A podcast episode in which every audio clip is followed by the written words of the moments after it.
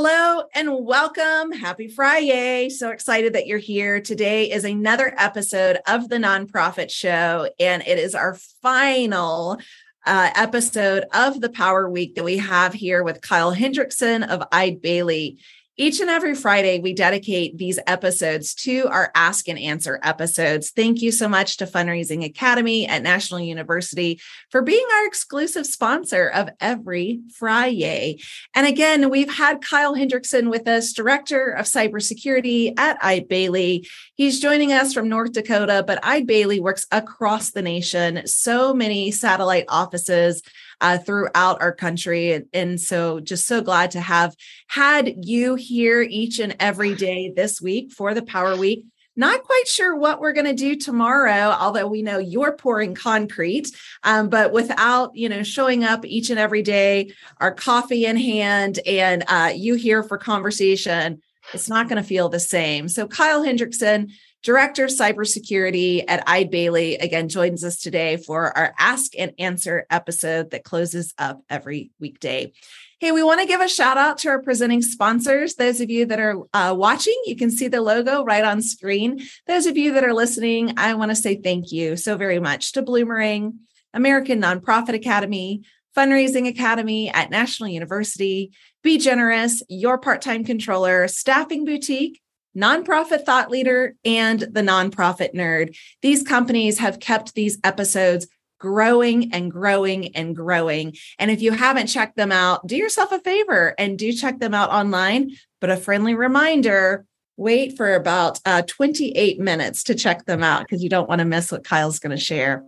If you want to share any previous episodes or perhaps today's episode really grabs your attention, you can find us on Roku, YouTube, Amazon Fire TV, as well as Vimeo. So all of our um, episodes, they are online. You can find the archive as well as podcasts. So wherever you stream your podcast, you can find us there too. You can put us in your ears and just listen to us as you walk.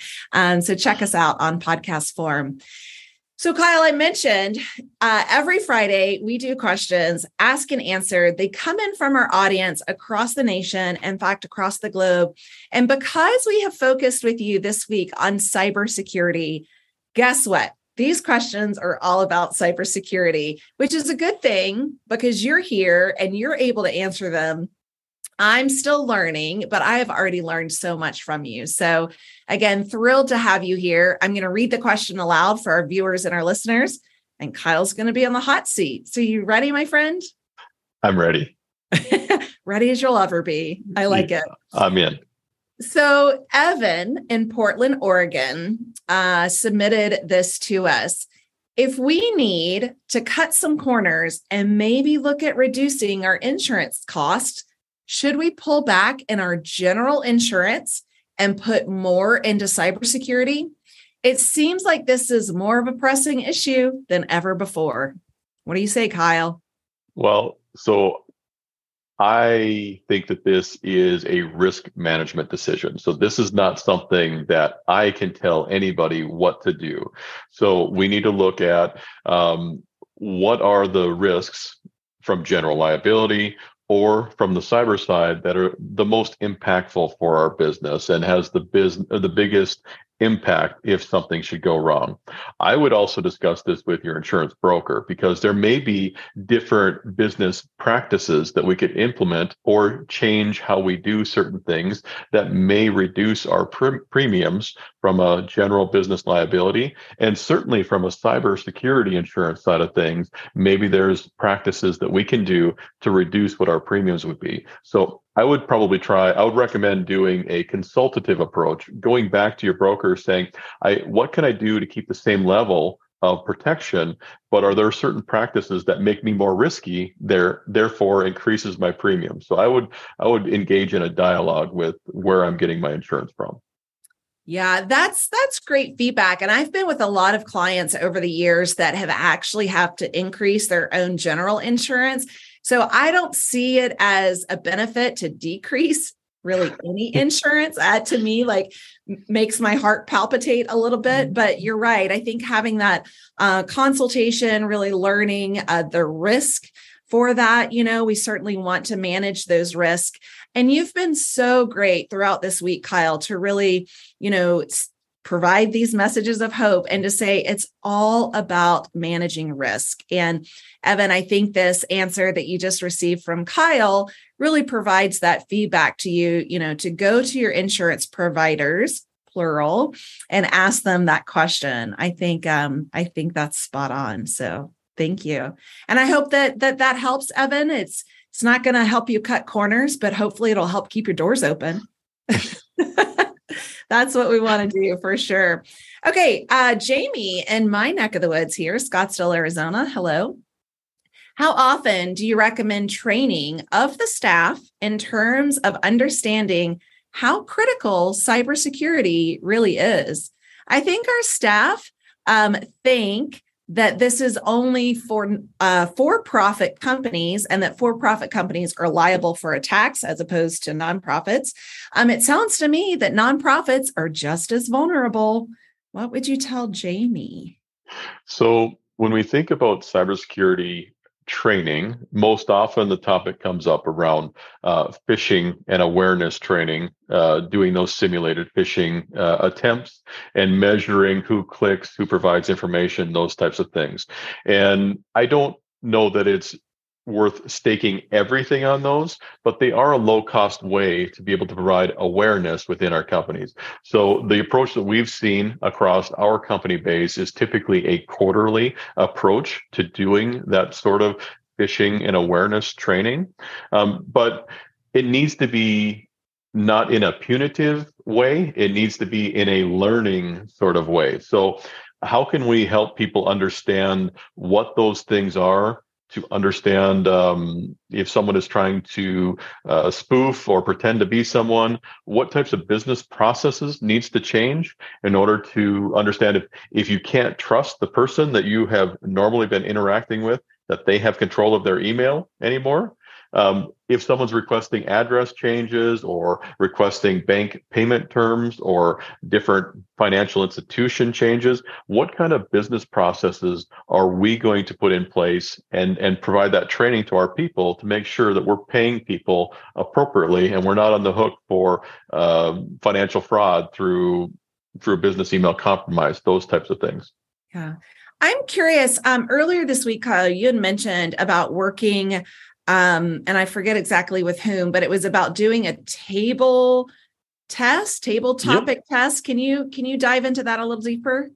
Yeah. So tabletop tests are uh, just sitting around uh, the table, uh, virtually or physically, with those key people in your business or those key vendors that you rely upon to provide your technical stuff that you keep your business up and running with and making sure that we're talking through what would happen if disaster happened to us from an information technology perspective. And this could be from a lost availability of a system or from a cyber attack, um, whether it's business email compromise, ransomware, data theft, um, manipulation of our systems, something like that. Understanding okay, do we have a plan? And if not, let's make a plan. And then once we have the plan, let's all get together and talk through the plan as it would relate to a specific incident to understand if we need to improve or uh, otherwise modify the plan. Have we thought of everything? What would be impacted? And this needs to be comprehensive too. So it's not just about technology, because technology without business processes, without those things that we do to serve who we need to serve, technology doesn't matter. So it's all about what are those key activities that we need to do to support our business and to support who we need to support? And can we continue with those if we have an outage or if we have a disaster and, and putting that front in front of mind? But yeah that's great. And i and i think too one of the things that really hit home for me that you had shared and i want to say uh, on monday so again that was when we were in person had the great pleasure of launching the nonprofit power week with you and Eide Bailly on monday was the average cost of a cybersecurity attack was approximately quarter of a million. Is that am i remembering that correctly? You are remembering that correctly. Okay. and that's a really scary and painful number for people to have to go through.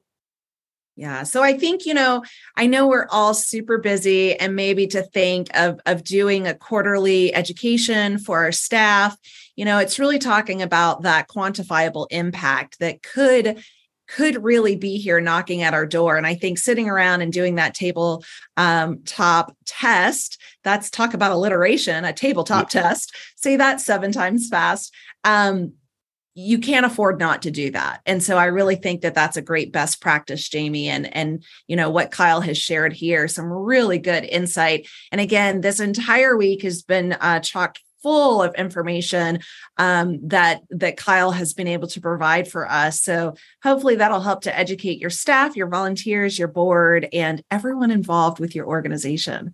So excellent all right, Kyle, you're a pro at this. So we've got question number three coming in from Houston, Texas. Uh, Brad wants to know Is older technology, such as laptops and phones, more apt to be less secure?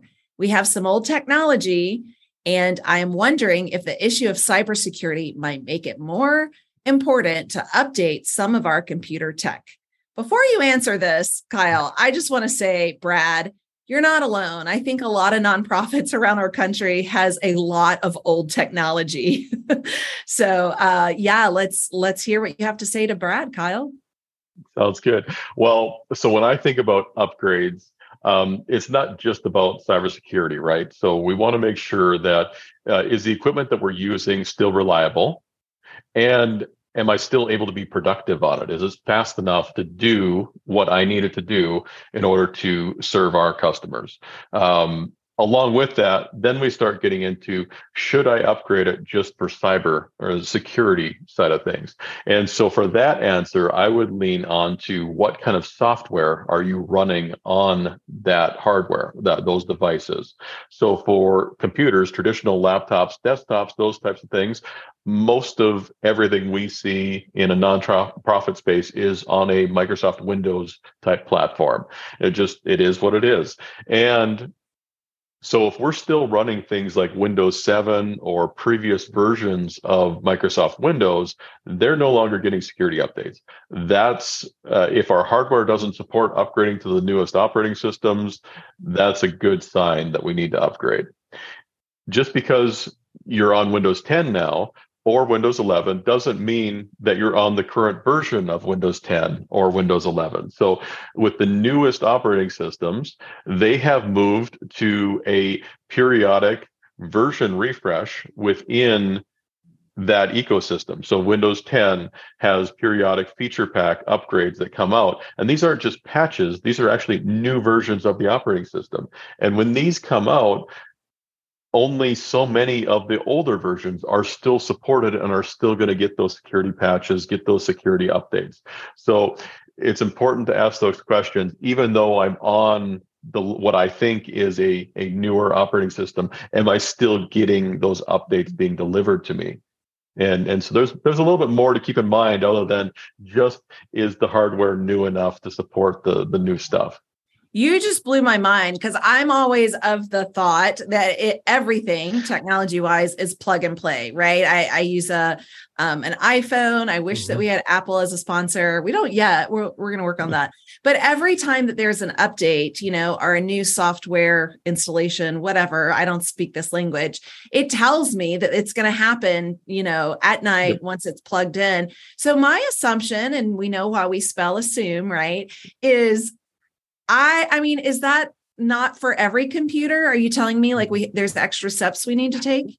So most computers do have that automatic update mechanism for their operating system, like iOS on your iPhone or on your okay. iPad. Yes. That doesn't mean that it works every time. So we need to check on it periodically to see if that process has broken for some reason and recruit the proper help uh, to troubleshoot it if it gets stuck for for lack of a better word. And so that can happen with your iPhone, that can happen with your iPad, with your Android device, with your Windows device. It's something that it needs to be checked on periodically. So, uh, monthly, quarterly, whatever fits your tolerance for risk. Again, we need to be checking in on that. Just, hey, do I have anything hanging out there? Did did it actually work the way I expected it to? Because trust but verify. We we assume again assume that everything is going to be fine, but we need to trust but verify and understand um, it, are things actually working the way that we expected them to. And then speaking to the mobile devices, like what you brought up, uh, we want to stay on hardware that supports the latest version of iOS or the Android operating system. We don't want to be on hard drive hardware just because we had it for the last five years that can't support the newest stuff. The newest stuff is what's solving those security vulnerabilities and making sure that you're not going to be an easy target uh, to be taking advantage of. Wow. Brad, I hope that you heard all that Kyle had to say. I feel like my to do list just got a little bit longer. But when it comes to risk tolerance, I don't think it's something that we can, as another uh, guest asked, cut corners. So, uh, Brad, that's that's your feedback and response from Kyle. I think it's great. Again, I'm still learning and uh, so grateful to have have your nerdiness in this space, Kyle. Okay, uh, Patrice in New York, New York, uh, sent in this question and wants to know In regard to cybersecurity insurance, how much do you think annual coverage costs are going to increase or change? It seems that this is an escalating problem and that the costs are going to go through the roof. So I think that this is a very big message of hope uh, for everyone. okay. I think that we, and so this is this is my opinion. I think that we're in a situation right now where they've increased dramatically where they're going to increase dramatically. I think that we're in a situation where there's only going to be incremental um, cost of, of living type increases to this type of service going forward. But what I do see as increased requirements for getting that. So again, we went on insurance day, we talked about those five key controls that need to be implemented in order to get your, your policy renewed or get that policy in place in the first place. Um, as the malicious actors evolve and as they change tactics, that list of things that we're going to be required to do is going to change to reflect what's going on now. And so that's something we need to keep in mind. And that's where I would recommend uh, setting up some sort of cadence with our cybersecurity insurance broker and making sure that has things changed? Do I need to be doing other things? How do I reduce risk so that I can make sure that I continue to get my policy? Um, or if there's any opportunities to implement certain things that allow me to reduce my premiums. And by implementing these things, that's not always just going out and buying something. Sometimes that's taking advantage of security settings or configuration on things that I already have. So this isn't necessarily outlaying a ton of money. Maybe it's just changing how I'm managing technology within the organization. And again, uh, refresh my memory. And for those of you that are viewing and listening, Kyle, you had mentioned that we could go to our cybersecurity insurance provider, ask them how they might be changing their requirements and uh, for us and you were saying maybe do that what six months in advance not or three months in advance? Could you so, so i would say i would start off with six months in advance but i would also preface that with with your broker or with your agent saying is this too soon? So just okay. making sure that you're working with the system that they have in place but asking early is is encouraged. I would definitely do that. And they're going to have access to what the latest requirements are from the insurance carriers knowing that you can get a head start on that and again working with them to see if you can reduce your premiums by doing things a little bit different that's yeah. I think that is the cherry on top. You know, really work with the partners that help you um, provide this insurance, the coverage, and and to mitigate the risk. Really working with them because I think often we see that it's ours. We have to handle it. We need to figure out what it is. But one thing that I've certainly learned from you throughout this entire uh, week, the Nonprofit Power Week, is really to work with your partners, including Eide Bailly, on what needs to take place so that we can mitigate these risks. So I love that you uh, have this message of hope for Patrice and for all of us is that, you know, maybe we've already hit that that max of where these charges are really going to land and that they're not going to increase. Let's hope. Let's hope. I think that I think that's from everything I see. I think that's right where yeah. where it's going to be. Um, I've been wrong before, and and I'm okay with being teased for being wrong. But that's just that's just where my head is at. That's what you're seeing, and and that's really important. Uh, so Patrice, again, and you know, hopefully that helps. And I, I'm curious. I'm going to tag on to that question for her. Is it based off a geographic location? Because I noticed, you know, she's uh, asking from New York. I'm in Arizona. You're in North Dakota. Do you see that rate change across the nation? Um, so that rate probably changes for general liability based on okay. other factors. But from a cybersecurity insurance side of things, I don't. As long as you're in the United States, um, I'm, I'm as far as I know that that rate is going to be consistent. Okay, that's that's good. It's going to be more about how how you protect the data and what that data is. So yeah. what what kind of risk does the carrier have by insuring you? Got it. That's that's great insight. I have been amazed. I have been schooled. I have learned so much from you, Kyle Hendrickson, Director, Cybersecurity at Eide Bailly. You haven't been with Eide Bailly long, but you have been in the industry for a long time. Plus, you have started a nonprofit. So you really are a whiz when it comes to all things uh, NPO related nonprofit organization for cybersecurity. Kyle, as we wrap up today's episode, you know, again, one of the things that Julie and I like to ask our guests, and it's a little bit of a curveball, but um, we assume, again, using that word, everyone has a crystal ball, right? So I want you to get your crystal ball out, shine it up. What are you seeing in the near future truly for we're going to stick to nonprofits in the cybersecurity risk management space. Is there any kind of final, you know, foreshadowing you can provide us here? Um, ransomware is not going away. It's here to stay. Um, it's going to change forms. We see a lot of ransomware actors uh, pivoting to just stealing data and just moving right to the extortion phase um, skipping over the encrypting and locking you out of your systems. Um, I think that's important to keep in mind as we are protecting very sensitive information. There's a lot of donors, a lot of people that are keeping us afloat as a business that don't necessarily want their name out there or their personal details out there. Um, we also, uh, in the nonprofit space, we have a lot of people that come from uh, environments where they need help and they don't necessarily want their contact information out there, regardless of the services that we're able to help them with or, or provide them. Um, so, data protection, uh, when we start thinking about security uh, controls, we need to think about business outcomes. What is this going to do for me, and how is this going to re- reduce my risk? I don't want to just buy something for the sake of buying it. I don't want to check the box just to check the box for compliance. I want to actually get value out of what I'm doing. And so I, I think there's going to be more of a focus in on business outcomes as we talk about cybersecurity. What does it mean to the business by doing this?